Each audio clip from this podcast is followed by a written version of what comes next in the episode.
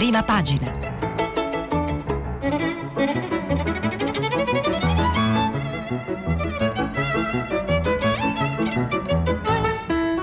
Questa settimana i giornali sono letti e commentati da Antonella Rampino, opinionista del quotidiano Il Dubbio.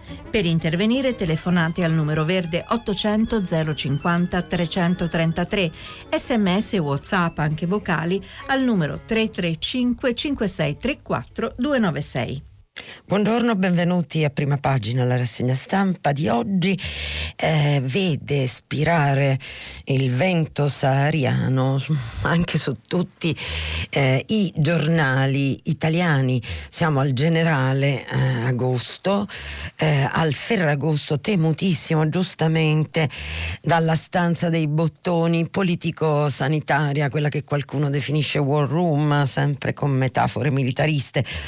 Mm, non vi è più il tempo della Rimini di Pier Vittorio Tondelli, del Bandiera Gialla e del Paradiso Sfavillante e nemmeno delle svedesi, intese come massimo motivo d'assembramento diurno-notturno per maschietti e bagnini, che adesso in Svezia hanno da rimpiangere ben altro mancato distanziamento. Il loro free for all non ha funzionato. Non è più il tempo delle mega discoteche con volo charter a Ibiza e nemmeno della movida salentina. Pare che oggi il vero centro di gravità permanente della vita loca da discoteca mediterranea sia diventata la Calabria così in prima pagina sul foglio, divertendoci molto. Maurizio Crippa commenta eh, la, la, le chiusure previste dalla Presidente della Regione Calabria Iole Santelli, eh, le chiusure sulle discoteche, le regole ferree sulle discoteche per evitare appunto l'eccesso di contagi. Per rimanere sul foglio vi dobbiamo dire che il foglio ci diverte sempre molto perché c'è tutto il contrario di tutto, mantenga le distanze con ben altro risalto alto sulla prima pagina del quotidiano diretto da eh, da Claudio Cerasa, eh, Giuliano Ferrara, il fondatore ex direttore, ehm, spiega che è perfino offensivo che ministri e virologi possano imporci via DPCM, decreto del Presidente del Consiglio, un salto delle vecchie abitudini affettive da vasa vasa. Ma visti Trump e il truce, capiamo quanta integrità e anche bellezza si possa ritrovare nel, virgolette, distanziamento eh, sociale. Eh, il caldo a Roma almeno eh, è eh, molto forte, non siamo ancora alla stanza dello scirocco nel quale eh, la stanza con solo una piccola finestra nella quale i principi siciliani del Settecento si rifugiavano per sfuggire agli impazzimenti del tempo meteorologico ma anche storico come racconta un vecchio libro di Sellerio di, di Domenico Campana, però un po' di impazzimento questo grande caldo nei giornali a nostro avviso lo porta tutti i quotidiani di orientamento di centrodestra aprono eh, su una notizia che però, come vedremo e vi racconteremo in seguito, a quanto pare non è un fatto. La banda del virus, Conte e mezzo governo indagati, titola Caratteri cubitali libero e Vittorio Feltri ne approfitta per un affondo chi di giudici ferisce, di giudici perisce e poi eh, ancora un titolo a tutta pagina, indagato mezzo governo, fa eco il tempo e lo stesso titolo fotocopia è sul giornale, ma la notizia vi dicevamo non è un fatto, tanto che sui giornali, i grandi giornali di informazione che pure col governo non sono teneri come sappiamo, non trova spazio in prima pagina. Perché eh, come racconta eh, la stampa a pagina 7, ve lo prendiamo da qua, ehm, scrive Federico Capurso, avviso di garanzia per Conte, i PM accuse da archiviare. Il Premier e sei ministri indagati dopo le denunce sulla gestione dell'emergenza coronavirus. Per la Procura di Roma le tesi sono infondate, Salvini ha i morti sulla coscienza e il centrodestra frena. Scrive Federico Capurso, il Premier Giuseppe Conte è indagato e con lui bersaglio di oltre 200 denunce di cittadini e associazioni dei consumatori per la gestione dell'emergenza coronavirus, ci sono anche sei ministri. Alfonso Bonafede, Luigi Di Maio, Roberto Gualtieri, Lorenzo Guerini, Luciana Lamorghese e Roberto Speranza.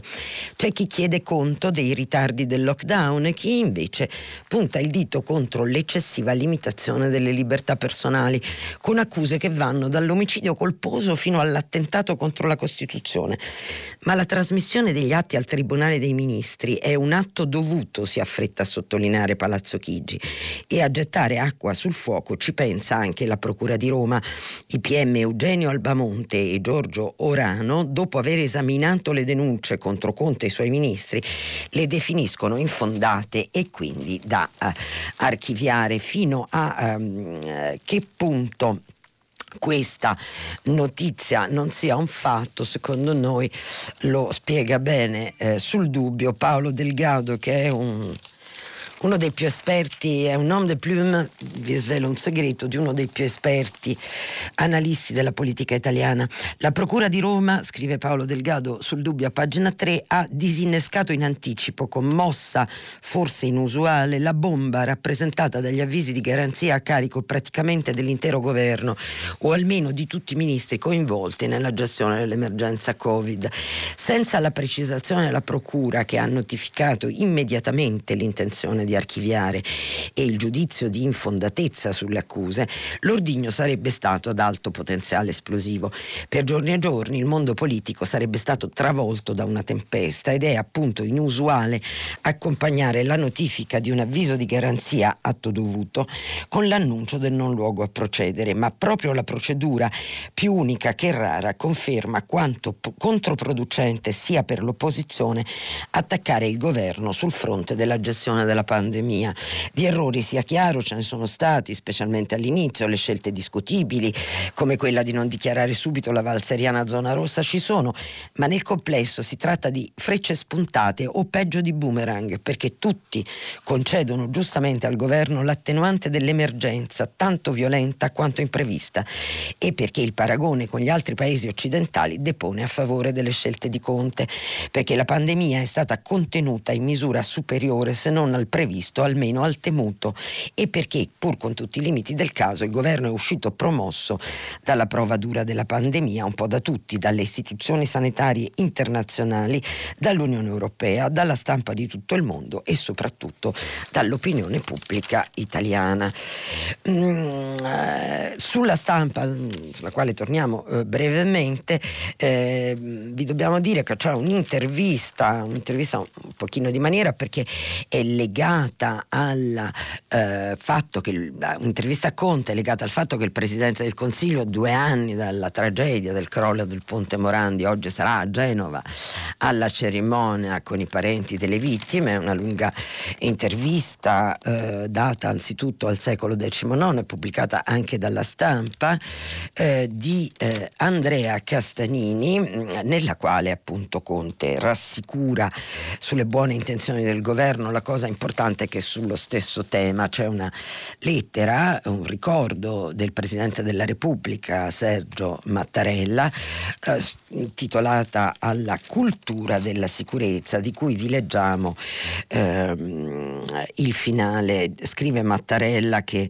eh, aveva già reso omaggio in prefettura ai rappresentanti dei familiari delle vittime, un momento, scrive, di cui conserver- che conserverò nella mia memoria, dice Mattarella la loro giusta richiesta di verità e giustizia per i propri cari inghiottiti dal crollo del ponte è stata accompagnata dalla forte e sofferta esortazione che vengano in ogni modo evitati in futuro disastri simili con nuovi lutti e nuove vittime.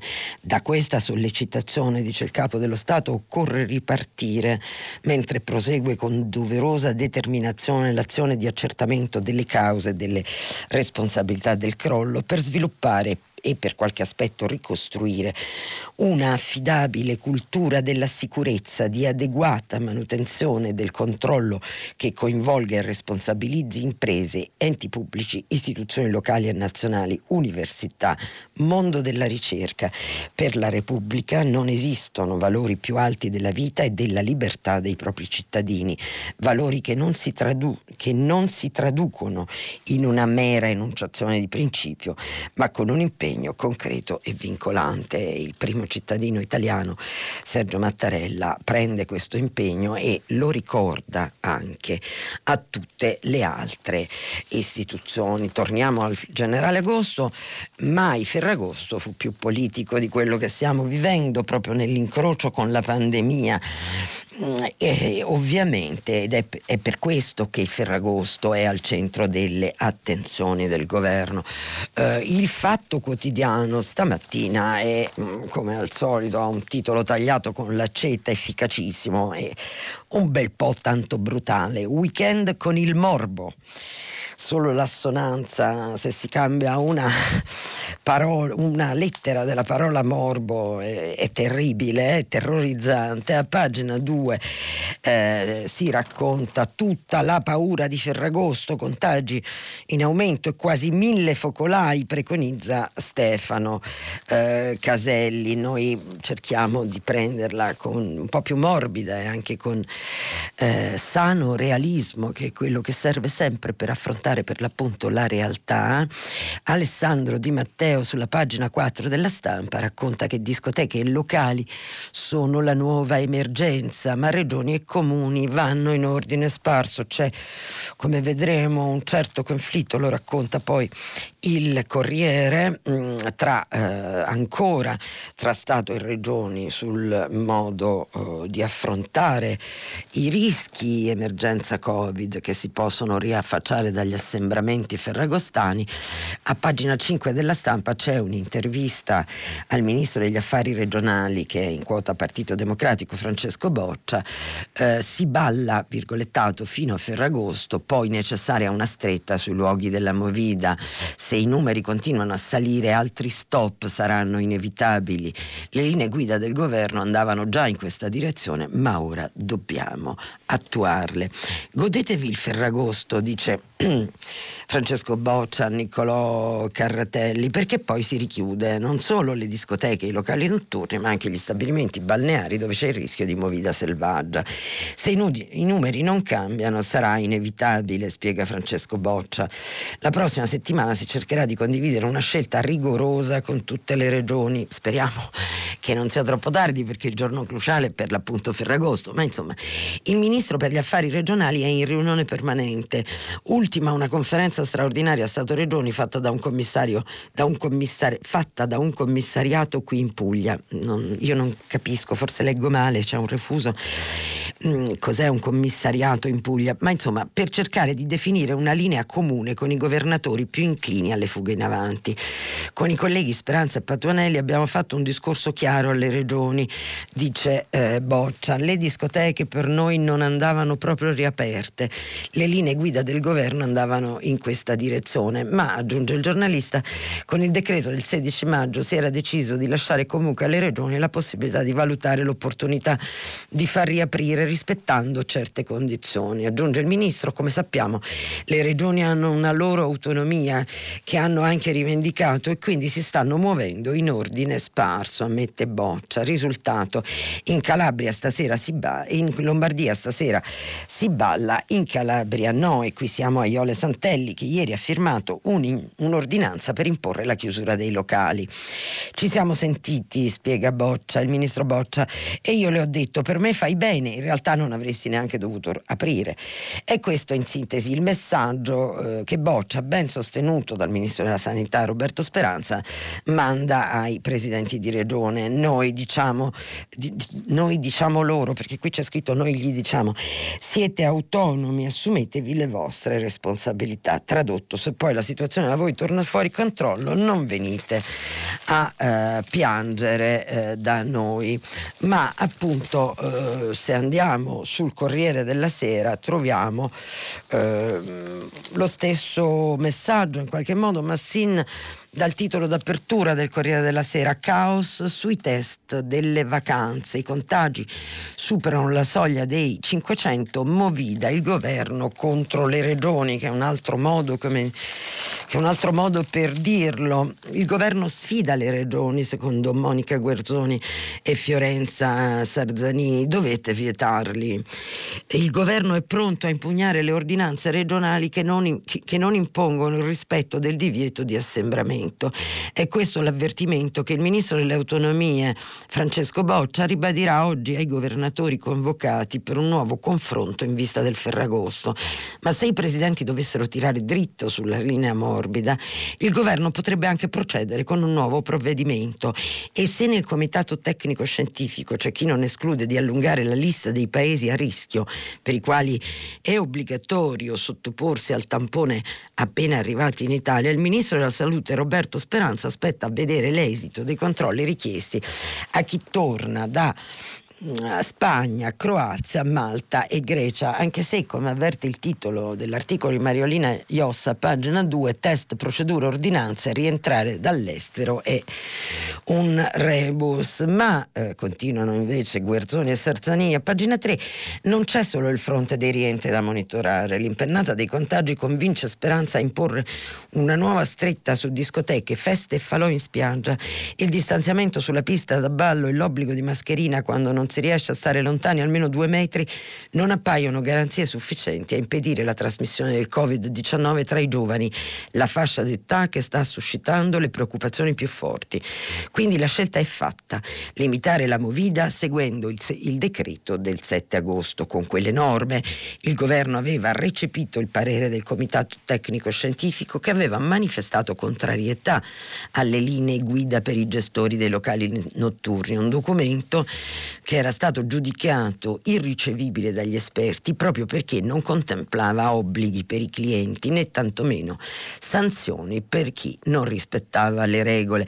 L'articolo continua poi raccontando come ci si dovrebbe comportare per feste, balli, mascherine all'aperto, le piazze saranno chiuse e, eh, e eh, via così in questo strano Ferragosto. Per rimanere sul Corriere della Sera andiamo a pagina 4 allungando lo sguardo oltre l'orizzonte del Ferragosto. Oggi abbiamo due cose che riguardano la scuola. Alessandro Barbano pagina, fa sul foglio un'intera pagina di colloquio con il ministro della, eh, dell'università e eh, della ricerca. Eh, l'università è già futura, dice il ministro Gaetano Manfredi, mentre sul Corriere a pagina 4 eh, una delle giornaliste più esperte in materia di scuola ed educazione mh, mm, scolastica, Gianna Fregonara, eh, spiega che la scuola può partire senza la distanza di un metro, ma bisogna usare eh, la app Immuni. Il metro di distanza tra le ormai famose rime buccali degli studenti è una misura di primaria importanza per la prevenzione dei contagi a scuola, ma il Comitato Tecnico Scientifico attenua l'obbligo del distanziamento nelle situazioni testuale dal documento, nelle situazioni temporanee in cui fosse impossibile garantirlo, purché in questi casi però gli studenti portino la mascherina preferibilmente chirurgica e si provveda a rispettare tutti gli altri interventi di pulizia e igiene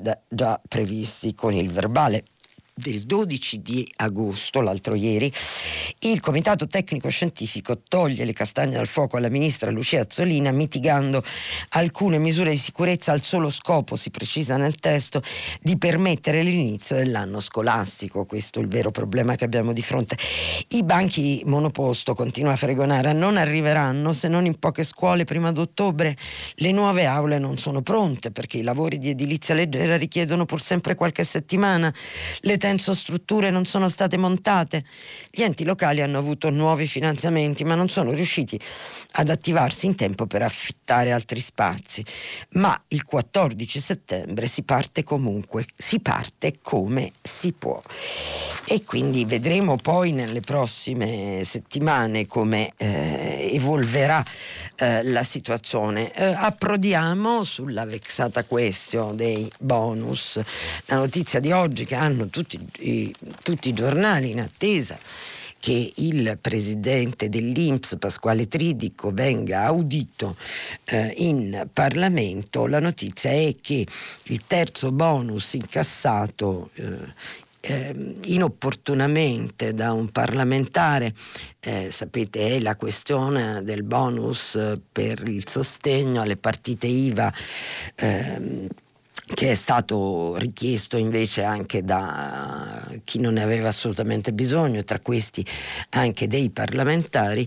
Eh, il terzo è eh, un tal Rizzone non trovo il nome di battesimo e chiedo scusa, ecco Marco Rizzone, un nome comunicato dal capo politico del Movimento 5 Stelle eh, Vito Crimi che lo ha dif- deferito ai probiviri, scrive Lorenzo Salvia sul Corriere, nessuna irregolarità, nessuna schedatura e nessuna manina.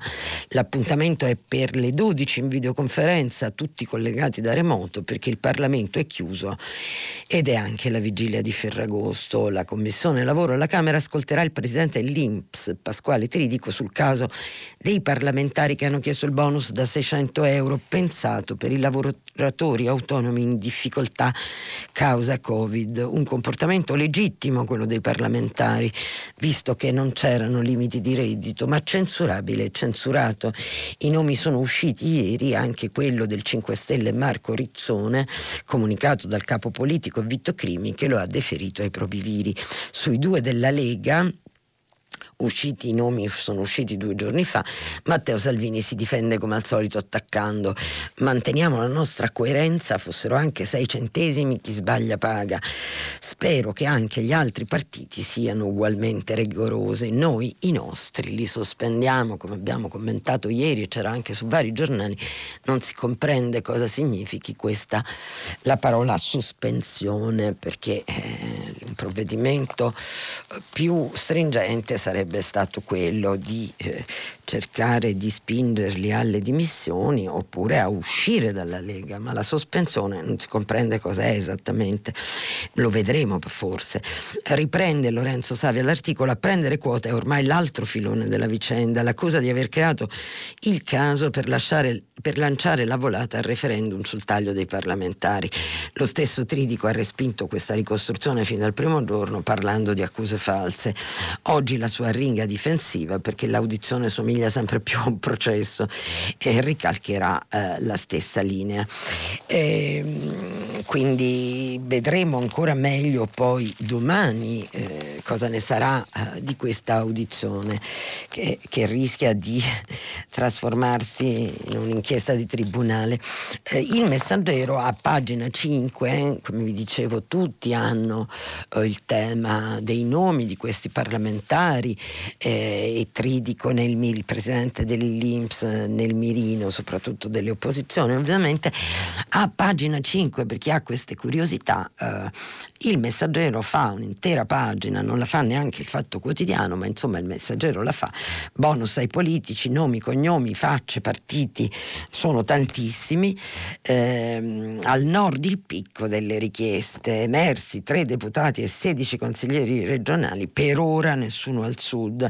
In Alto Adige nell'elenco ci sono quattro della Südtiroler Volkspartei e i leghisti sono a quota 9 e 3 solo eh, nel Veneto. Una pioggia di non sapevo, scrive Diodato Pierone, ma alcuni dicono di aver girato il denaro ricevuto dalla propria azienda. Ricorderete quel deputato leghista che dice che che era, è, è, stata colpa del suo commercialista insieme della mamma e oggi si lamenta, ma non mi ricordo più su quale giornale, perché la mamma ogni volta che vede il nome del figlio sui giornali si sente malissimo. Ehm, esaurito, speriamo per ora questo questo capitolo, che è naturalmente piuttosto vasto, eh, l'intervista al, ad Andrea Dara, il deputato leghista di cui vi dicevo prima, eh, che appunto lamenta che ora eh, sua madre è a pezzi, è, l'ho ritrovato a pagina 9, a cura di Giovanni Bernardi sul Corriere della Sera, ma eh, adesso apriamo una pagina finalmente, possiamo andare all'estero perché eh, c'è stata quella che sembra, naturalmente sempre dobbiamo seguire gli eh, sviluppi di ogni vicenda, c'è stata una, una vera notizia, una vera novità, intesa a Oriente, eh, titola efficacemente l'avvenire, accordo tra Israele ed Emirati Arabi Uniti con la mediazione degli Stati Uniti, nuove relazioni in cambio della rinuncia alle annessioni in Cisgiordania. Anche qui non c'è una rinuncia da parte di Israele alle annessioni, eh, c'è di nuovo oh, la la parola sospensione, come vedremo, da, mm, come vedremo eh, dai vari pezzi. Ovviamente di questo si occupano assolutamente tutti i giornali, noi lo prendiamo dal manifesto perché ci pare il pezzo eh, più eh, completo. Um, Chiara Cruciati tra Emirati Israele e pace anti-iraniana. L'impatto visivo del trattato di pace tra Israele ed Emirati Arabi non è lo stesso offerto dai predecessori.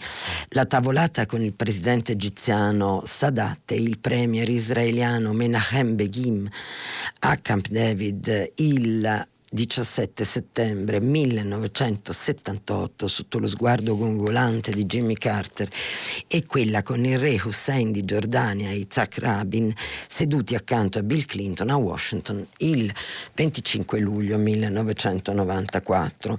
Ma c'è solo da aspettare per la scenografica stretta di mano. Quello annunciato ieri da Donald Trump non è che il primo passo questo ci pare il passaggio importante, l'accordo non è ancora scritto, dunque i termini sono ancora vaghi. Non è che il primo passo prima della firma sulla fine ufficiale delle ostilità tra Israele ed Emirati. Ufficiale perché ufficiosa la pace lo era da tempo. Una pace segnata tre anni e mezzo fa dalla nascita in sordina di quello che il manifesto chiama la NATO araba, alleanza militare in chiave anti-Iran tra Egitto, Giordania, Arabia Saudita ed Emirati manca solo Riyadh al poker israeliano, proseguita con incontri dietro le quinte di alti funzionari dei due paesi e collaborazione di intelligence ed esplosa con l'annuncio lo scorso dicembre della partecipazione israeliana all'Expo 2020 di Dubai. Il penultimo passo lo scorso maggio. Per la prima volta un volo della compagnia emiratina Etihad atterrava all'aeroporto Ben Gurion con a bordo aiuti anti-Covid per i palestinesi, un colpo colpo al cerchio, uno alla botte, l'ultimo a giugno. L'accordo tra due imprese israeliane e l'Emiratina Group 24 per l'uso di intelligenza artificiale nello sviluppo di tecnologie anti-Covid. Ieri, in attesa della fotoricordo, è stata una pioggia di tweet, timbro della diplomazia 2.0. Il primo è stato Trump, felice di segnare un punto in vista delle presidenziali. Grande successo oggi, ha scritto Trump, storico accordo di pace tra due due nostri grandi amici. Il premier Netanyahu lo ha ritwittato in ebraico, giorno storico, ha chiuso il principe ereditario Mohammed bin Zayed che ha dato conto dei contenuti dell'intesa battezzata Accordi di Abramo elencati nel comunicato congiunto dei tre che apre alla virgolette piena normalizzazione dei rapporti. Nelle prossime settimane le delegazioni si incontreranno per firmare accordi su investimenti, turismo, turismo, sicurezza, telecomunicazioni, energia e salute per lo scambio di rappresentanze diplomatiche. Per ora, secondo Al-Arabia, Abu Dhabi non aprirà l'ambasciata a Gerusalemme ma a Tel Aviv. In base all'intesa, dicono fonti della Casa Bianca, smentita e inserata da Netanyahu, Tel Aviv accetta di sospendere temporaneamente l'estensione della sovranità su circa il 30% di Cisgiordania occupata, ovvero i grandi blocchi di colonie e la valle del Giordano. Ecco spiegata forse la mossa estiva di Netanyahu, che aveva rinviato a data da destinarsi l'annessione originariamente prevista per il primo luglio, citando la necessità di concentrare gli sforzi sulla crisi Covid-19 e non citando la chiara ostilità del movimento dei coloni che considerano la, Cis- la Cisgiordania già annessa e la sua ufficializzazione il primo step verso un eventuale staterello palestinese. Probabile che il mancato via libera della Casa Bianca sia servito a salvare la faccia di Abu Dhabi, prima la pace, poi l'annessione Com'è altrettanto probabile che l'annuncio in piena crisi libanese con Hezbollah sulla graticola sia foriero di conseguenze sul fronte sciita iraniano nel mirino della virgolette NATO araba. Nella conferenza stampa di ieri sera Netanyahu ha festeggiato ricordando il suo impegno fin dal 2009 nel Golfo. Vedono la mia forza, non esito contro l'Iran, il virgolettato, e i contatti con altri paesi dall'Oman al Sudan. Una vittoria per tutti, per Trump, beh, gli accordi diplomatici che funzionano sono tutti, come si dice in gergo, win-win.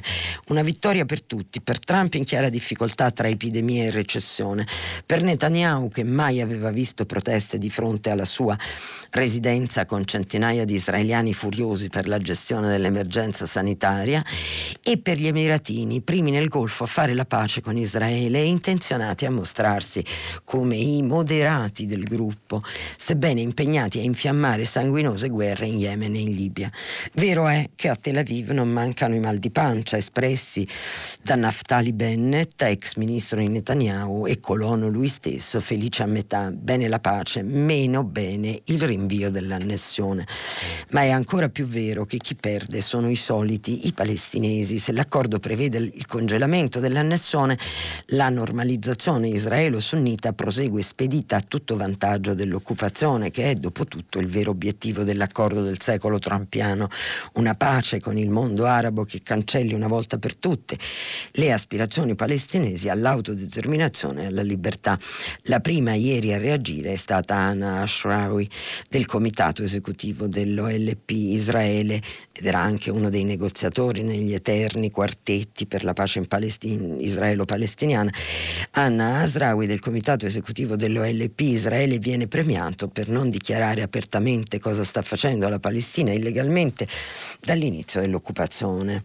Eh, gli Emirati Arabi Uniti sono usciti allo scoperto con la loro segreta normalizzazione con Israele, rabbia anche da Hamas e Jihad islamica, ovviamente aggiungiamo noi, eh, e il, per il commento a, questi, a questo accordo iniziato a vararsi ieri. Vi leggiamo Ugo Tramballi dalla pagina, dall'apertura della pagina Mondo del Sole 24 Ore, pagina 19. Ugo Tramballi è uno dei più grandi esperti di eh, Medio Oriente, di, un esperto di lungo corso. L'intesa potrà preparare il terreno alla clamorosa svolta dell'Arabia Saudita.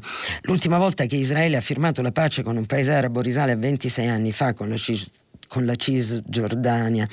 È difficile trovare in Donald Trump, Netanyahu e nella discussa figura di Mohammed bin Rashid al Maktoum, il premier degli Emirati Arabi Uniti, similitudine con gli uomini e la pace di allora, che erano il re Hussein, Rabin e Bill Clinton. Ma quello che conta è l'obiettivo. La pace annunciata tra Israele ed Emirati è la prima buona notizia da una regione nella quale anche le esplosioni accidentali sono catastrofiche.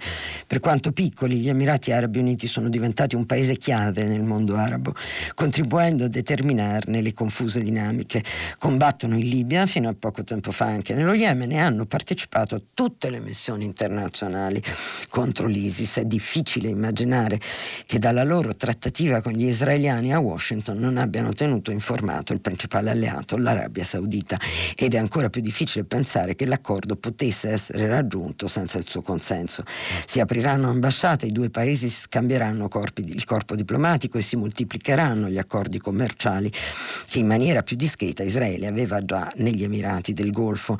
Per il suo ruolo nel mondo arabo e islamico l'Arabia Saudita non può ancora permettersi di pensare a una pace con Israele. L'ipotesi è prematura, ma gli Emirati Arabi Uniti possono essere una specie di avanguardia, questa eh, come dire la chiave eh, di lettura sul Corriere della Sera, c'è il politologo Valin Nasra, colloquio con Viviana Mazza, che dà una lettura uh, ulteriore. L'accordo tra Israele e Emirati ufficializza una situazione in corso da tempo, questo lo avevamo uh, già visto, ma è simbolico per Israele che per la prima volta un paese arabo del Golfo normalizzi le relazioni ma credo, sostiene Vali Nasr, che l'accordo sia ancora più significativo per gli eh, Emirati Arabi eh, Uniti. Mm, il premier Netanyahu, dice ancora Vali Nasr, può rivendicare una vittoria mentre si trova accusato di corruzione e può usarli come scusa per la mancata annessione dei territori palestinesi che lui vorrebbe, ma su cui affronta resistenza in patria e all'estero. Ora può dire che è l'accordo a impedirglielo. Inoltre può sostenere che la sua politica antiraniana di assenza di pace con i palestinesi non ha creato problemi con gli arabi. La normalizzazione con il Golfo, scrive Viviana Mazza nel corso del colloquio, conferma la marginalità della questione palestinese nella politica del Medio Oriente, dove oggi l'Iran è visto da Stati Uniti, Emirati e Sauditi come la principale minaccia. Per i palestinesi è finita, preconizza Vali Nasr. Non sono un fattore nei calcoli dei paesi arabi. Gli Emirati sosterranno che hanno ottenuto lo stop all'annessione, ma la verità è che i palestinesi non sono in cima ai loro pensieri. L'Iran, la Turchia i rapporti con gli Stati Uniti sono questioni strategiche che contano molto di più. L'inviato di Trump per l'Iran, Brian Hook, ha definito ieri questo sviluppo diplomatico un incubo per l'Iran. Negli Emirati invece c'è ansia per il ritiro americano dal Medio Oriente e preoccupazione per una possibile presidenza democratica di Joe Biden. Secondo Vali Nasr, gli Stati Uniti inevitabilmente inevitabilmente negozieranno mm, di nuovo con l'Iran, una cosa che ieri twittava preconizzandola anche Donald Trump. È possibile, dice ancora Palinasr, che lo stesso Trump, se rieletto, arrivi a un accordo sul nucleare, anche se di certo non in un mese come ha promesso ieri. Ma non è solo l'Iran, questo è il punto. C'è anche la Turchia. Gli Emirati affrontano la Turchia in Libia, la vedono vicina al Qatar, presente in Libano, un attore regionale sempre più importante e per questo si stringono a Netanyahu, un loro alleato anche contro Erdogan, dato il deteriorarsi fino all'ostilità dei rapporti Israele-Turchia negli ultimi 15 anni. Perché muoversi ora, chiede Viviana Mazza Vali Nasra, Emiratini e Sauditi sono così vicini a Trump ed erano così in contrasto con Obama alla fine del secondo mandato, vedono che il Partito Democratico in generale è ostile a loro e alla guerra in Yemen, la, la progressista alza la voce, perso- perciò si tutelano Trump se a novembre viene rieletto sarà loro grato se perde la nuova amministrazione democratica tra cui molti sono pro-Israele, dovrà accettare l'accordo. Per Trump intanto è una vittoria diplomatica di cui aveva bisogno. La Casa Bianca aggiunge che altri accordi di pace sono in discussione nel Golfo. Il prossimo, diceva Ali Nasr, potrebbe essere l'Oman che ha già ospitato Netanyahu due volte. L'Arabia Saudita ha un profilo di maggior rilievo nel mondo musulmano, richiede che prima si prepari bene il eh, terreno. In coda negli ultimissimi minuti mh, mm, vi diamo lettura lettura delle pagine più stringentemente politiche, naturalmente è una politica un po' che a noi pare da qua eh, un pochino ferragostana, apre Repubblica Di Maio alleanza con il PD, un titolo che fa pensare che Di Maio sia rimasto capo politico del eh, del Movimento 5 Stelle, l'apertura del leader 5 Stelle dopo un confronto con Zingaretti, Renzo e Grillo. Il movimento evolve, si attende il via libera del voto su Rousseau, forse già un candidato governatore unico nelle Marche. Dal patto con Zingaretti nasce un nuovo centro-sinistra, preconizza Claudio Titto in tutta pagina 3, in un retroscena, ma adesso Conte è più debole e forse è questo l'obiettivo di Di Maio. Dopo il vulnus sulla riforma elettorale, sono gli altri elementi di titolazione del retroscena di Claudio Titto, il Partito Democratico non considera più il Premier in grado di garantire l'intesa di governo e il ruolo di Renzi e Beppe Grillo, questo si vedrà perché comunque Conte dopo Mattarella resta il più alto nell'indice di gradimento delle leadership. Leggiamo Annalisa Cuzzo Crea, pagina 2, la svolta di Di Maio che cambia il Movimento 5 Stelle. Sì, alle alleanze evolversi è giusto, nessuno nel movimento è certo che sia proprio un cambio di linea ma di certo è un cambio di strategia e questo perché appunto vi, vi, dicevamo sono passaggi molto ferragostani questi della politica italiana. Nelle ultime settimane Luigi De Maio ha intensificato i suoi rapporti con il PD, sente costantemente il segretario Nicola Zingaretti, lavora in asse con Dario Franceschini e Lorenzo Guerrini, è il primo uh, sponsor su un territorio a lui caro come la nativa Pomigliano d'Arco di un'intesa con il Partito Democratico alle prossime amministrative. Certo che se l'intesa si ferma a Pomigliano d'Arco ci viene da dire un po' pochino. Comunque il ministro degli esteri, scrive Annalisa Cuzzacrea, pare aver messo da parte i suoi dubbi su un'intesa a sinistra, cosa che proprio un anno fa il fondatore dei 5 Stelle Beppe Grillo gli aveva chiesto di fare senza troppo successo e ha cominciato a sostituirsi a Giuseppe Conte come referente dei 5 Stelle nei rapporti col Partito Democratico, mentre il reggente Vito Crimi tenta di gestire gli equilibri precari di un movimento parcellizzato e Davide Casaleggio tenta di imporre la sua visione tecnocratica di una politica che per scegliere deve farlo con un clic. Di Maio invece agisce di fatto e ancora da capo politico. È a lui che si rivolge il ministro della giustizia Alfonso Bonafede. Eh, apro una parentesi, oggi le dimissioni del ministro Bonafede vengono chieste da Massimo Giletti in un'intera pagina di intervista a Luca Telese, eh, chi vuole la trova in integrale eh, e eh, continuiamo a leggervi l'articolo di Annalisa Cuzzocrea su 5 Stelle da Repubblica. 5 ehm, Stelle, eh, Alfonso Bonafede che sarebbe il capo delegazione dei 5 Stelle nel governo prima di fare qualsiasi scelta.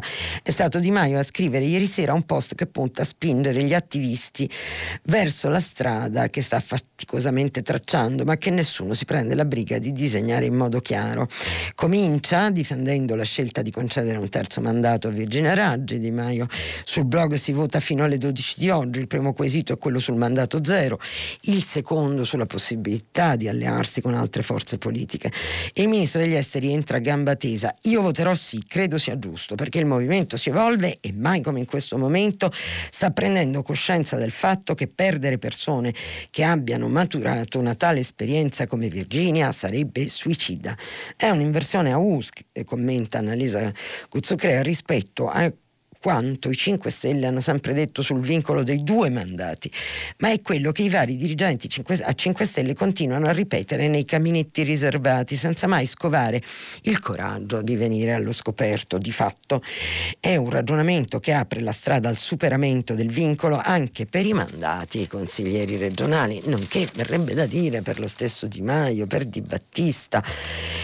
E insomma... Ehm, finiamo eh, con, eh, lasciamo qui la pagina di politica perché appunto come vedremo sono piccoli slittamenti, finiamo eh, dando una lettura di un pezzo, eh, sempre guardando, alzando l'orizzonte oltre eh, il Ferragosto e vi leggiamo dalla prima pagina del mattino una, una, su un tema molto importante, un fondo di eh, Giorgio Lamalfa, che sapete il curatore del Meridiano appena ritradotto, eh, tutto Keynes eh, per il Meridiano Mondadori, un lavoro di anni, e Giorgio Lamalfa eh, tocca un tema molto importante, una centrale di spesa per non sciupare i fondi europei.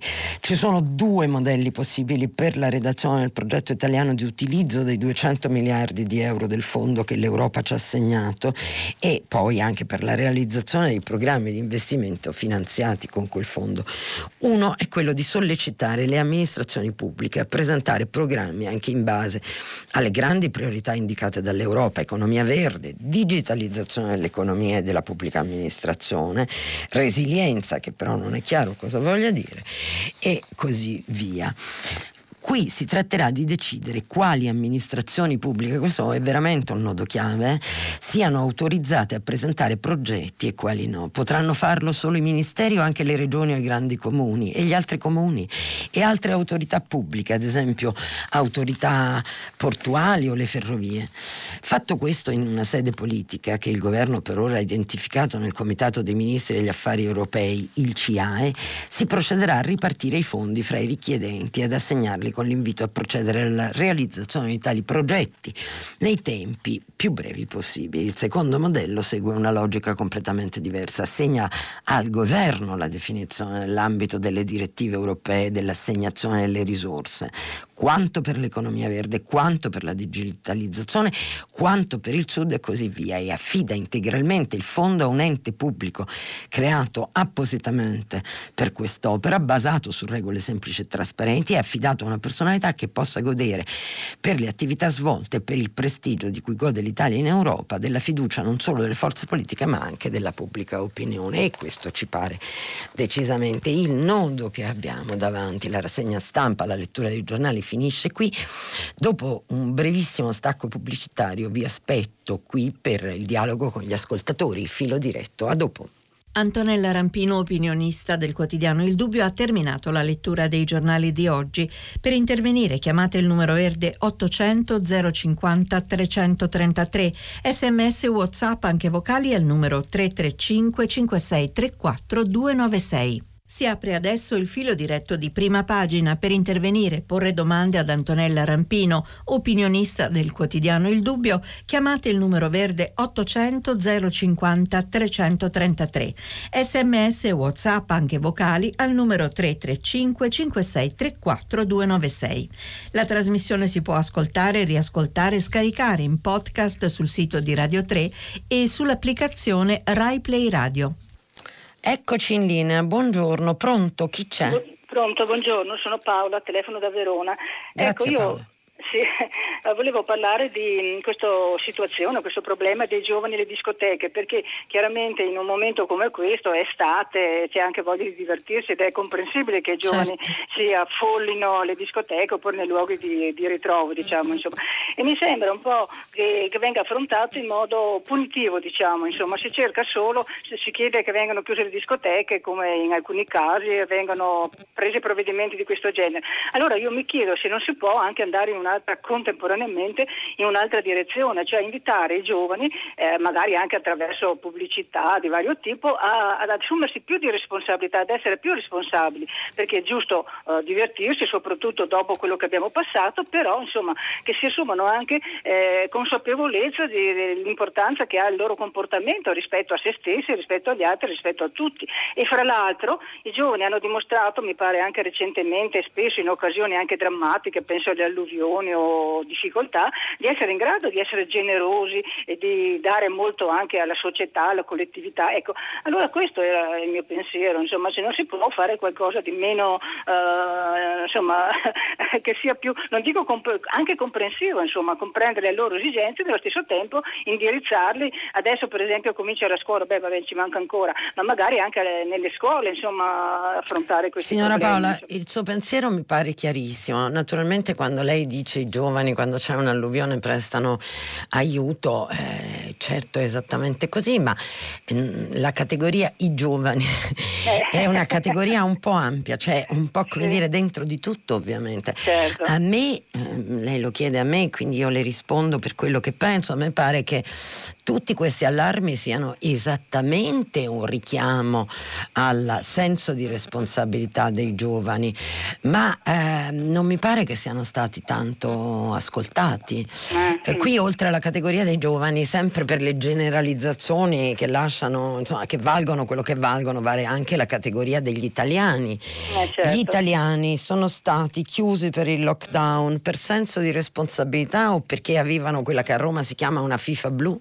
Tendo a pensare per una FIFA blu, ma tendo a pensarlo in base alla mia esperienza personale. Io trovo persone al supermercato che stanno senza mascherina, se gli si dice come mi capita, scusi signora, ha dimenticato la mascherina, la risposta è ma lei perché non se ne sta a casa? Voglio dire, le categorie, gli italiani, i giovani, gli anziani e coi- i gatti e così via, sono molto ampie e io credo invece, a differenza di lei, che il lockdown abbia funzionato bene, c'erano molti controlli, tutti i controlli che ho visto io, ho passato vari posti di blocco uscendo per andare a fare quello che era legittimo, cioè la spesa con il mio carrello, erano quelli che ho visto io erano tutti ottimamente e con gran senso di responsabilità operati da forze dell'ordine di vario tipo, polizia, carabinieri, guardia di finanza, anche protezione civile. Mm, ma a un certo momento questi controlli sono finiti ed ho visto in zona della Movida, non solo a Roma, degli assembramenti di giovani senza mascherine degne di uno stadio. Quindi sì, ci sono tantissimi giovani con senso di responsabilità. La cosa più giusta è il richiamo al senso di responsabilità, ma se poi al senso di responsabilità i giovani non ci stanno, dato la altissimo tasso di contagiosità di questo virus e la sua pericolosità, eh, credo che bisogna passare invece all'esercizio dei controlli che il governo farebbe bene a estendere anche dopo Ferragosto. Eh, non limitarsi, come temo dalla lettura dei giornali di oggi, ma è un timore mio, può essere che è un timore infondato, a concentrarsi solo sul Ferragosto, perché naturalmente il richiamo al senso di responsabilità funziona se c'è il controllo e questo vale per tante cose cose, non solo per il Covid, pensiamo anche all'evasione fiscale per dire. Grazie signora Paola da Verona. Un'altra chiamata, chi c'è in linea pronto? No, sono Luigi, chiamo da Rimini. Buongiorno, ah, la... dall'epicentro del Ferragosto Rimini, sì, signor Luigi. Io sono vecchietto ormai, queste cose le lascio agli altri. Eh, però ce le ha intorno e le eh, vede. Eh, eh, quindi ci può raccontare. Eh. Volevo dirle questo, cioè, la invito a a una riflessione un po' ostica sulla, sull'avviso di garanzia al governo, che però lei mi pare che siccome facilmente esce dagli schemi, mi pare che fosse la persona giusta. Allora io, io vedo in questo avviso di garanzia che riguarda appunto il Covid uno dei segnali più evidenti del dilagare dell'antisistema che si coglie molto anche sui social. Mm. È una cosa che appunto il Covid ha messo in evidenza. Eh, però quello che è evidente si tratta quasi esclusivamente di un antisistema che trova sponda, forza nell'estrema destra, mm. non solo Casa eccetera, ma la Lega Fratelli d'Italia. Eh, poi dietro ci sono sicuramente anche interessi economici importanti, però mi pare che la questione dell'antisistema sia prevalente rispetto a queste eh, diciamo, eh, denunce contro il governo. Allora la domanda difficile è questa, cioè non pensa che in Italia ci sia, ci sia bisogno di un movimento antisistema serio, cioè serio nel senso che vada alla radice dei problemi che affliggono il nostro paese. Un pochino l'aveva tentato di fare 5 Stelle, ma ormai sono diventati anche loro abbastanza istituzionali. La sinistra poi è particolarmente istituzionale e è ambigua su troppe cose molto importanti. La globalizzazione, per esempio, c'è una grande ambiguità. Cosa intende per ambigua? domina ancora tanta parte della sinistra, non solo perché poi ci sono i renziani, ma non solo quelli ma ci sono delle cose importanti di, da, da, affrontare nel mercato delle armi, ma soprattutto poi l'ambiente. Pensa all'ambiguità sul consumo del suolo che c'è ancora nel Partito Democratico. Allora lì ci vuole veramente una cosa drastica, che, che vada alla radice dei problemi fondamentali e non guardi rispetto all'economia, sia alternativa, veramente alternativa, senza paura, perché la gente ha bisogno di avere questo. C'è un sì. bisogno carsico di vedere delle cose che possono esprimere la fondamentale esigenza umana, perché non siamo tutti grezzi, tutta gente che guarda solo il proprio ombelico, Signor c'è gente che guarda oltre, ma non trova riscontro, ma bisogna andare a fondo rispetto a questo discorso. Deve essere un antisistema serio, profondo, radicale. Signor Luigi, eh, l'esigenza del, dell'antisistema che c'è eh, in tutte le nostre società contemporanee e che c'è sempre stato, l'uomo qualunque non nasce nel ventunesimo secolo, l'uomo qualunque di Giannini. Eh, io però vedo in queste cose che lei dice, eh, mi perdoni, delle contraddizioni, perché mh, mm, lei, lei, chiede che le istanze dell'antisistema diventino sistema da una parte, dall'altra chiede maggiore identità ai partiti politici. Io lo dico in questo modo, quando lei dice le ambiguità del Partito Democratico, il consumo del suolo piuttosto che la globalizzazione e così via. Mm, io penso che l'antisistema eh, che non tende a migliorare il sistema, eh, ma che semplicemente faccia demagogia, che è il caso dei 5 Stelle e del successo dei 5 Stelle in politica, sono il, il partito di maggioranza relativa, hanno in mano sostanzialmente le chiavi del paese. E noi insomma abbiamo visto che, che, non, funziona, che, non, che non funziona. Intanto occorre fare sistema nel senso migliore del termine. E I 5 Stelle, l'ho già raccontato, quando arrivarono in Parlamento non si conoscevano neanche tra loro la prima volta questo è assolutamente allarmante, come può darsi un'identità politica, un movimento che poi forse non è neanche un movimento da questo punto di vista, perché nei movimenti storicamente ci sono connessioni tra le persone che invece nei 5 Stelle non c'erano all'epoca e adesso un pochino si sono instaurate, ma in maniera molto così sporadica, contorta e con un'identità politica, come dire, eh, pallida. Andare alla radice dei problemi, che è un'altra frase che lei è un pensiero complesso quello che lei oggi cercava di esprimere. Io non sono sicura di aver colto esattamente il punto. Andare alla radice dei problemi è, è il punto per tutte le forze politiche, perché è proprio evitando di andare alla radice dei problemi eh, che eh, in tutto il mondo sono dilagate le forze cosiddette eh, antisistema, cioè le forze che tendono, che prendono voti eh, cercando di, di, dicendo abbattiamo il sistema, Grillo disse apriamo il Parlamento italiano come una scatoletta di tonno e poi sono entrati nella scatoletta di tonno, ci stanno benissimo e ben per loro, l'importante è che riescano a immaginare un futuro per il paese e questo non accade. Quindi insomma sono, sono, sono, problemi molto vasti, signor Luigi, che chiedono anche da parte mia una riflessione per risponderle che non possiamo certo dire, organizzare qui rapidamente stamattina, però la ringraziamo di averci dato queste sue sollecitazioni. Leggo un messaggio mentre aspetto un'altra chiamata che comunque è già in linea. Buongiorno Antonella Rampino, questo ascoltatore o ascoltatrice non si firma, vorrei se gentilmente mi spiegasse cosa vuol dire in politica sospensione. Detto questo da Salvini, sospesi da cosa? E questo è il quesito che ci poniamo tutti, non lo sappiamo. Forse Salvini intendeva sospesi dalla Lega, ma cosa vuol dire sospesi? non vuol dire nulla in pratica. Bisognerebbe chiederlo a Salvini che è in tour uh, nelle piazze italiane e speriamo che qualcuno glielo chieda, anche qualche giornalista magari. Uh, un'altra chiamata, pronto? Sì, buongiorno, io mi chiamo Annibale e sono di Milano. Sì. Uh, volevo riprendere un suo commento di ieri in realtà, mm. eh, una conduzione che mi sta piacendo molto, La ringrazio. un'affermazione che invece volevo un po' puntualizzare. Sulla identità locale, quando rispondendo a un ascoltatore ironizzava un po' anche sul fatto che insomma, ci dividiamo in tanti paesini, c'è il, mm. il località di sopra, località di sotto. Il campanilismo, no? Si chiama così. Sì. Esatto. E io anche aiutato dal fatto di essere in vacanza in un paesino del sud nel, nell'area interna, diciamo, uh-huh. quindi de, insomma, nell'osso come vedete. Quindi di sopra, un paesino di sopra diremmo. Molto di sopra, sì, sì, a 700 metri. E volevo invece spezzare, come si dice, la lancia e recuperare il concetto di identità locale, non in senso di folklore o di mm. così, tradizione o campanilismo, ma proprio come tenuta e, parola abusata e inflazionata di comunità aiutato in questo dalla lettura di un libro stupendo che mm. si chiama La Via del Sud, che è mm. la ripubblicazione di un uh, studio di un esponente dell'area Olivetti, Adriano mm. Olivetti, mm-hmm. Comuni, edizioni di comunità, edizioni di comunità. è stato, stato ripreso da Alberto Seibene.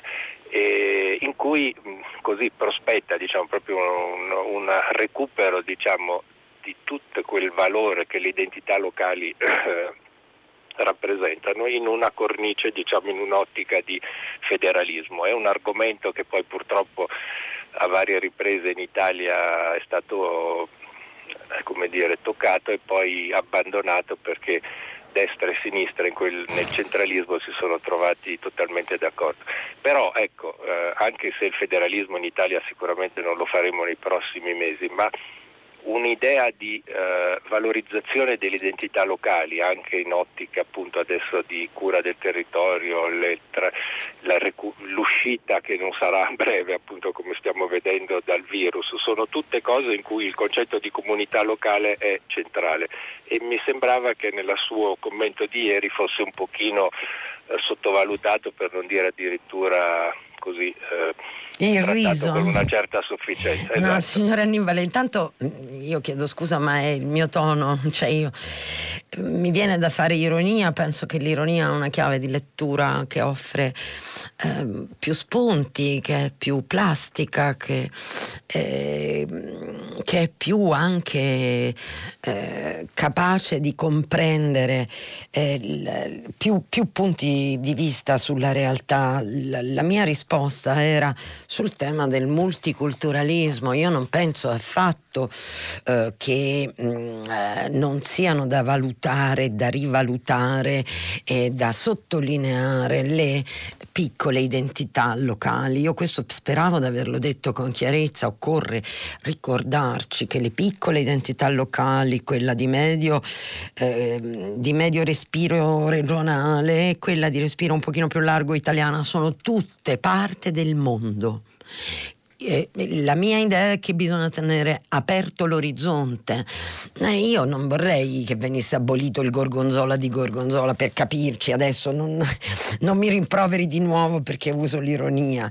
Penso che la forza è global, eh, la, la, forza è eh, global, cioè eh, local is global e viceversa.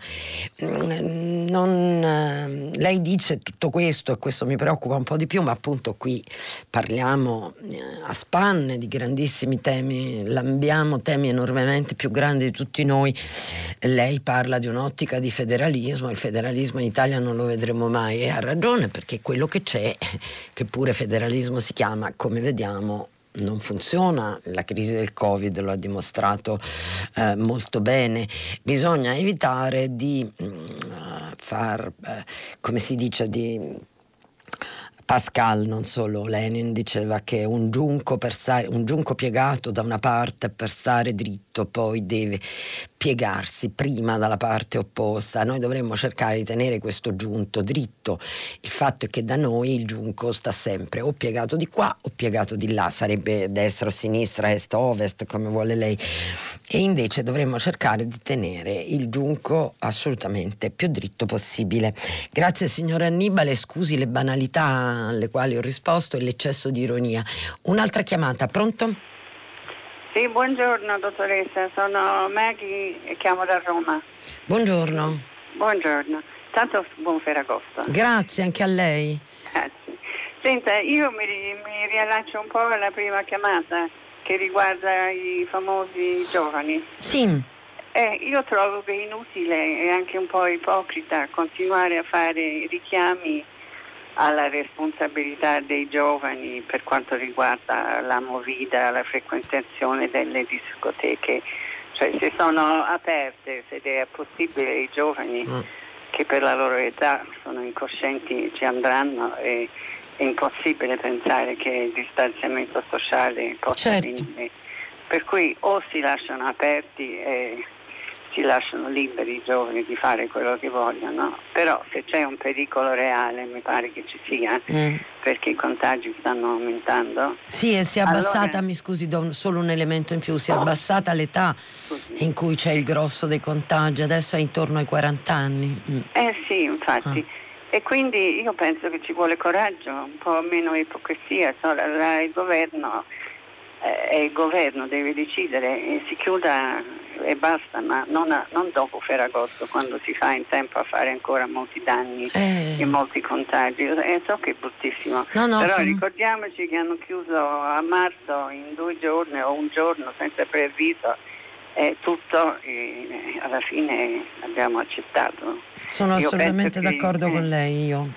Sì, insomma mi dispiace perché poi capisco perfettamente, avendo anche i nipoti di quell'età lì che hanno sofferto moltissimo il lockdown e per cui hanno diritto di divertirsi. Però qui c'è il pericolo che arriviamo a settembre, il contagio, facciamo gli scongiuri, ma il contagio aumenta le scuole chiudono e ricominciamo con la scuola a distanza che è una specie di condanna certo, per tutti, certo, per la famiglia, certo. per i ragazzi, per la scuola, insomma Certo. sarebbe veramente un risultato pessimo dopo quello che poi abbiamo subito per mesi.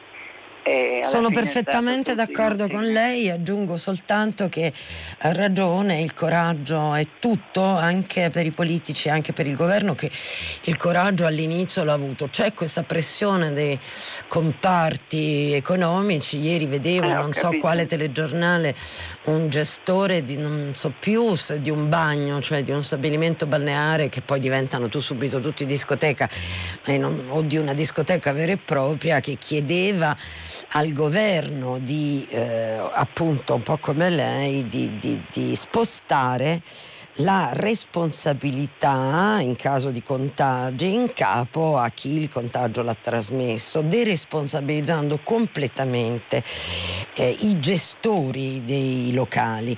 E io trovo anche questo molto sbagliato, perché i gestori di locali potrebbero benissimo attivarsi con senso di responsabilità e andando e andando dai loro clienti a dire guardate ragazzi mi chiudono se fate così se non vi rimettete la mascherina mi chiudono il locale Sì, vabbè, invece ma- non vogliono farlo e questo non lo è faranno, ma poi ti ti immagini, insomma, io non li conosco queste discoteche, però immagino che sono 500 ragazzi che fai in giro, caro, mettiti la mascherina e quelli non ti ascoltano, e che fai poi?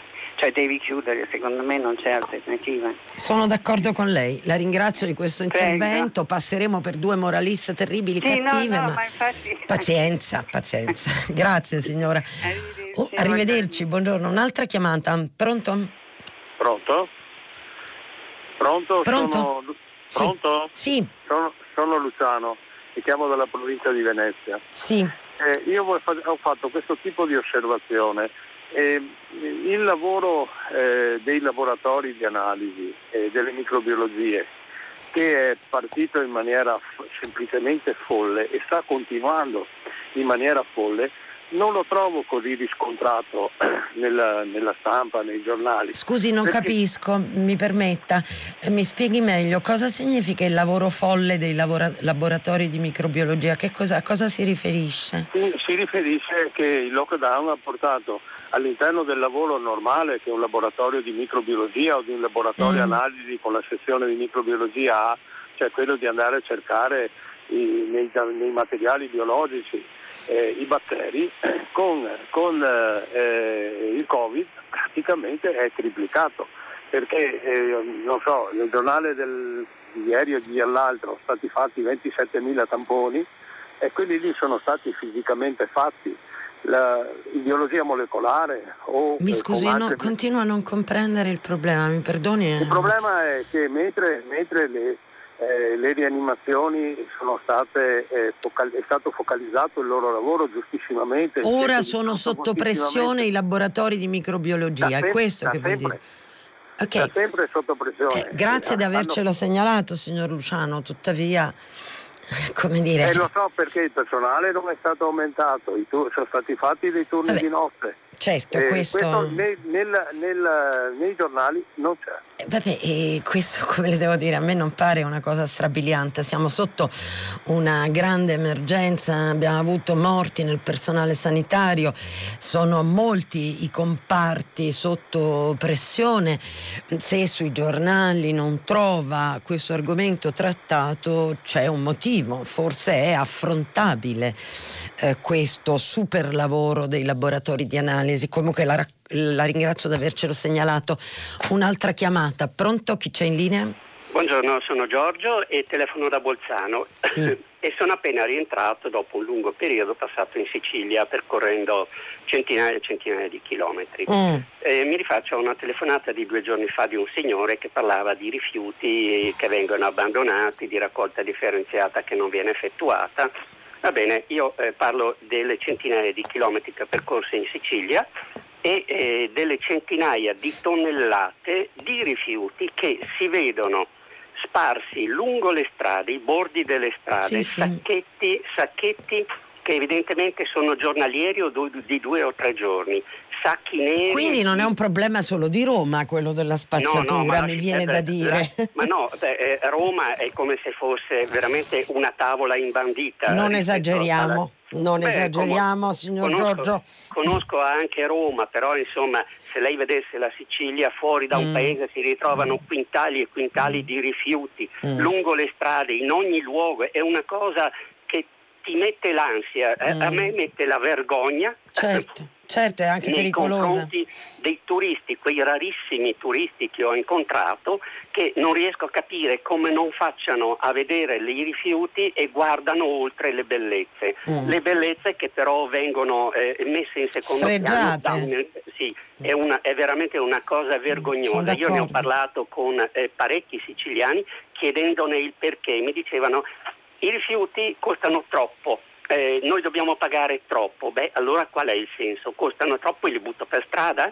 Sì, è, È, è- è- è una cosa che veramente mette la vergogna nei confronti di altri che non sono italiani e che non conoscono la situazione. ma anche una cosa senza vergogna per se stessi, ecco, questo solo da aggiungere. La ringrazio di questo suo racconto. Io manco dalla Sicilia da molto tempo e, e appunto eh, è un problema anche di, eh, come diceva l'ascoltatrice che aveva suscitato questo tema due giorni fa, è anche un problema di quella che una volta si chiamava educazione civica. Grazie signor Giorgio. Un'altra chiamata, pronto? Sì, pronto. Buongiorno, dottoressa Lampino. Buongiorno. Sono Khadija, chiamo da Reggio Emilia. Come si chiama? Khadija, Khadija. Buongiorno. sì, buongiorno. Devo dirle che amo moltissimo la sua conduzione, è spesso appassionata. Grazie. Devo dire che questa settimana insomma, l'ho ospitata in casa mia tramite la radio e mi sono sentita tutelata e rincuorata dalle sue parole. Eh, ma In grazie. difesa, sì, sì, in difesa di noi, noi altri. No, Eh, gli abi- voi nuovi italiani, come li chiama il Presidente della Repubblica. Eh, Giustamente. esatto. Mm. Giustamente. Certo. Gli abitanti della, doc- della dicotomia insomma, in eh, tema di immigrazione, perché siamo sempre gli altri, non, siamo- non facciamo mai parte Sì. di, di un, di un- complesso più ampio. Io sono in Italia dall'età di tre anni Ah, e, e ora ho 41 anni. ah, Sono diventata faticosissimamente italiana mm. Ed ancora fatico a farmi riconoscere come tale, nel senso che ancora vivo eh, le situazioni nelle quali io devo giustificare la mia presenza in Italia. che cosa orribile. In quali situazioni deve giustificare? Ma guardi, ehm, per esempio banalmente quando vengo fermata ad un posto di blocco Mm. e nonostante sulla mia carta d'identità ormai ci sia scritto cittadinanza italiana, Beh, ha la carta d'identità italiana, già quello basta. certo, eh, certo. però la gente si ferma al nome e al cognome Mm. e il poliziotto di turno, mi è capitato due volte nella mia vita, mi chiede il permesso di soggiorno. Che questo è, questa forse non è una cattiveria, è solo proprio a me È è capitato di trovare vigili urbani eh, che non conoscono il regolamento di polizia urbana, o forse lo dimenticano momentaneamente, ma insomma reagisca sempre con un sorriso. eh. Assolutamente, guardi, io ho reagito sorridendo sempre e continuando a studiare. Mm, brava, che eh, brava. ho risposto a bullismo e razzismo chiudendomi in camera a studiare e devo dire che questo mi è servito in qualche modo a rispondere in maniera forte. Brava. a chi appunto aveva pregiudizi e, e ora sono veramente molto contenta e molto serena, anche se devo dirle, non, non penso assolutamente che i poliziotti che mi hanno fermato all'epoca fossero cattivi nel fare No, questo, ma distratti, che fossero distratti. All'interno dei loro pregiudizi e automatismi e credo che faccia un po' male a tutti quanti avere questi automatismi perché comunque condannano sempre le persone a dover spiegare qualcosa Sì, questo, questo è come, cittadinanza questo è come quando lei va anche mm, in un ehm, commissariato, così insomma deve fare una denuncia per furto e le chiedono sposata o no. E io mi ricordo una cosa di anni fa di aver detto scusi cosa c'entra. C'è la privacy, però sui moduli c'è. Quindi sa, molto è che l'Italia è un paese così burocratico, pieno di carte, sui moduli c'è scritto quello, il rapporto tra il cittadino e lo Stato, insomma diciamo che è sempre a, vanta- a svantaggio del cittadino, dove abbiamo bisogno, eh, insomma scusiamocene con i nuovi italiani, di aggiornare, di liberalizzare le, le, le procedure, per esempio l'autocertificazione che pure ovviamente presenta dei problemi. L'autocertificazione è una cosa relativamente recente in Italia e ancora trova difficoltà. Che, che, tra l'altro però non è consentita ai cittadini di origine straniera, quindi per dire insomma... E, e anche questo me, andrebbe... Chi si deve giustificare e chi si deve secondo me scusare non è, non è lei o persone come lei, ma sono le persone che della politica non hanno fatto un'azione di un coraggio. Un buon uso, certo. Esatto, certo. perché l- ancora oggi tantissimi, itali- tantissimi, io li chiamo italiani perché li conosco, conosco moltissime persone nate qui che non hanno la cittadinanza italiana. Eh, questo è un grave dire, problema. Mm. Ecco, questo è un gravissimo problema e rimanere appesi a questa lenza credo che non faccia bene a nessuno. Speriamo che si decidano a fare almeno questa piccola cosa che si chiama Ius Culture, perché ci sono troppi nuovi italiani che senza identità, senza cittadinanza, che pagano però anche le tasse.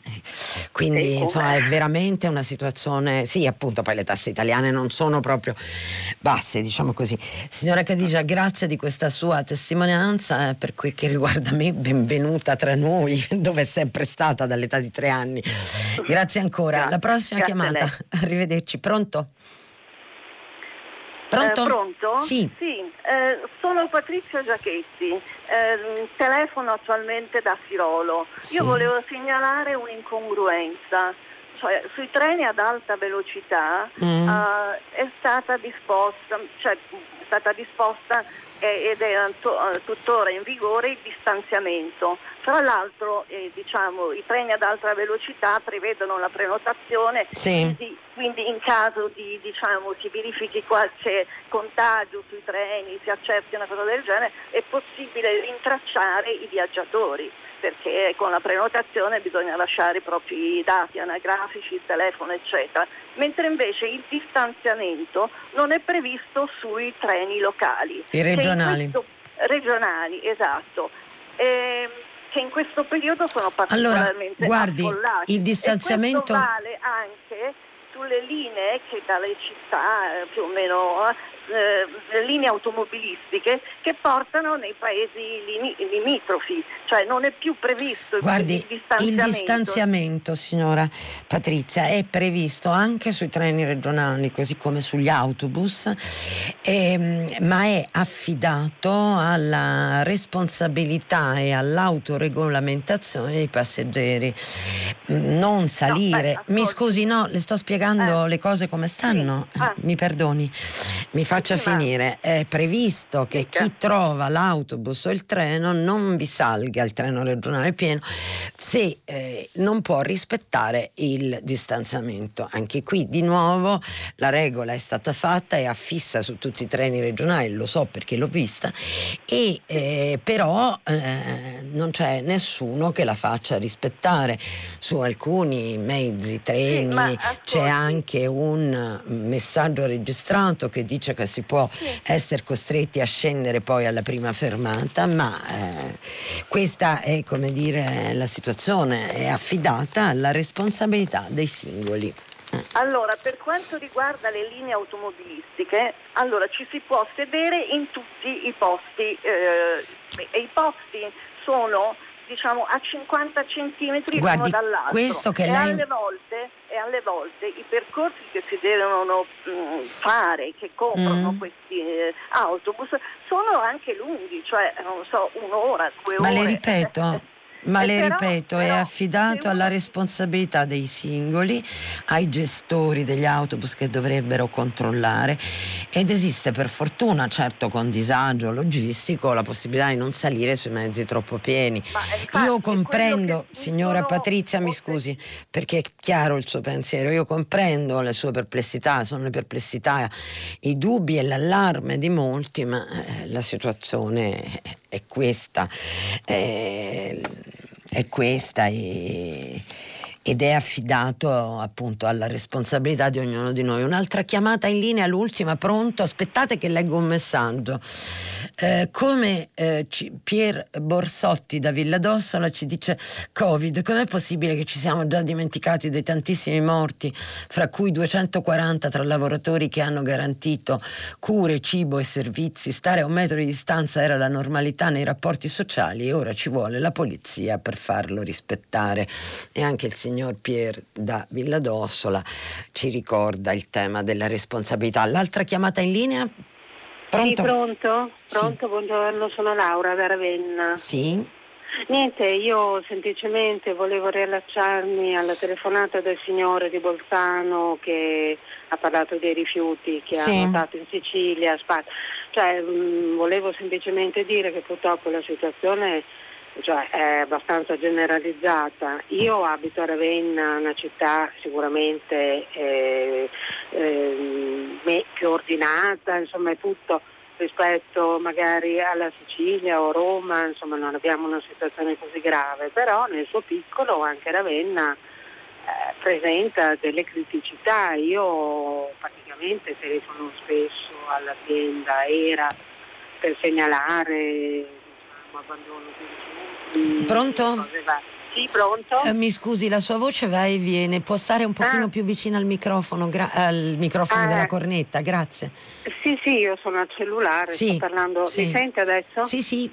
Ecco, no, niente, semplicemente volevo dire che purtroppo anch'io ho notato una, un'escalation insomma, per quello che riguarda la mancanza di civiltà nelle persone, perché non so come si faccia ad abbandonare per terra ogni sorta di rifiuto, insomma onestamente trovo che l'Italia da questo punto di vista dia un pessimo esempio di, di educazione, come dice lei, non c'è. Mm. Però bisognerà cominciare anche a farla questa educazione partendo dalle scuole, insegnando ai bambini fin da piccoli a comportarsi in un certo modo e poi ci sono appunto anche i controlli che dovrebbero essere fatti, eccetera. Io come dico telefono spesso all'azienda eh, ERA, che è quella che si occupa dei rifiuti, L'azienda della locale. Polizia, mm.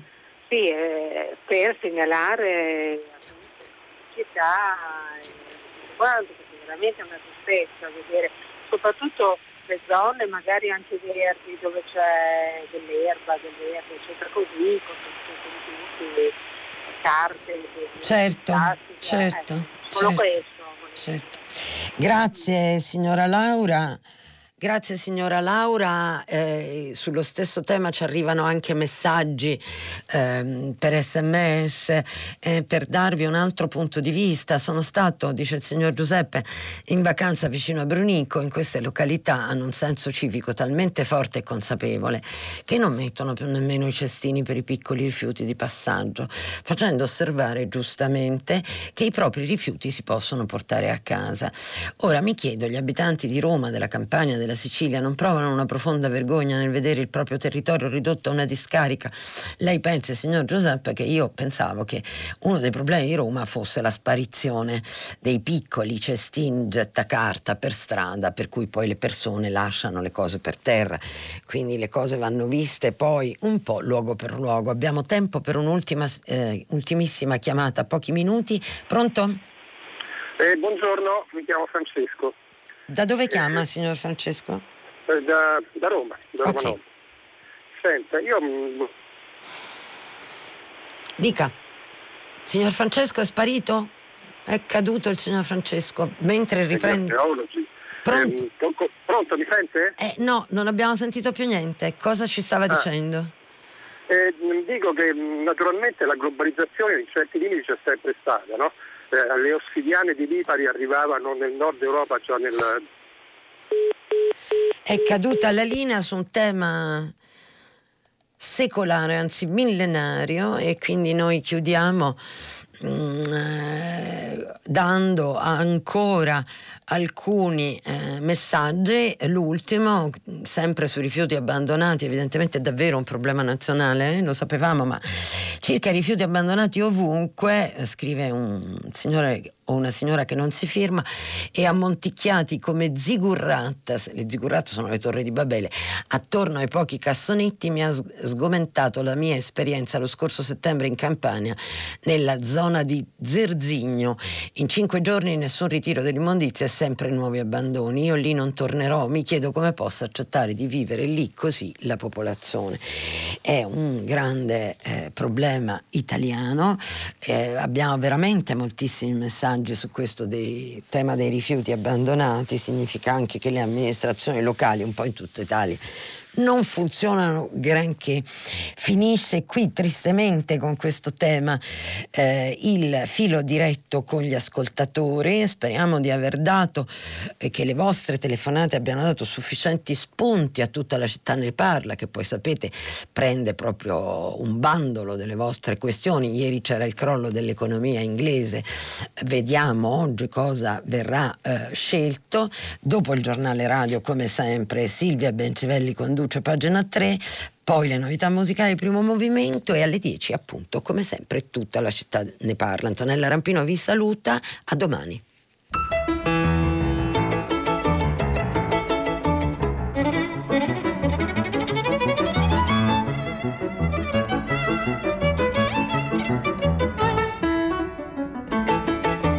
Antonella Rampino, opinionista del quotidiano Il Dubbio, ha letto e commentato i giornali di oggi. Prima pagina è un programma a cura di Cristiana Castellotti. In redazione Maria Chiara Beranec, Natascia Cerqueti, Manuel De Lucia, Cettina Flaccavento, Michela Mancini. Posta elettronica, prima pagina chiocciolarai.it. La trasmissione si può ascoltare, riascoltare e scaricare in podcast sul sito di Radio 3 e sull'applicazione Rai Play Radio.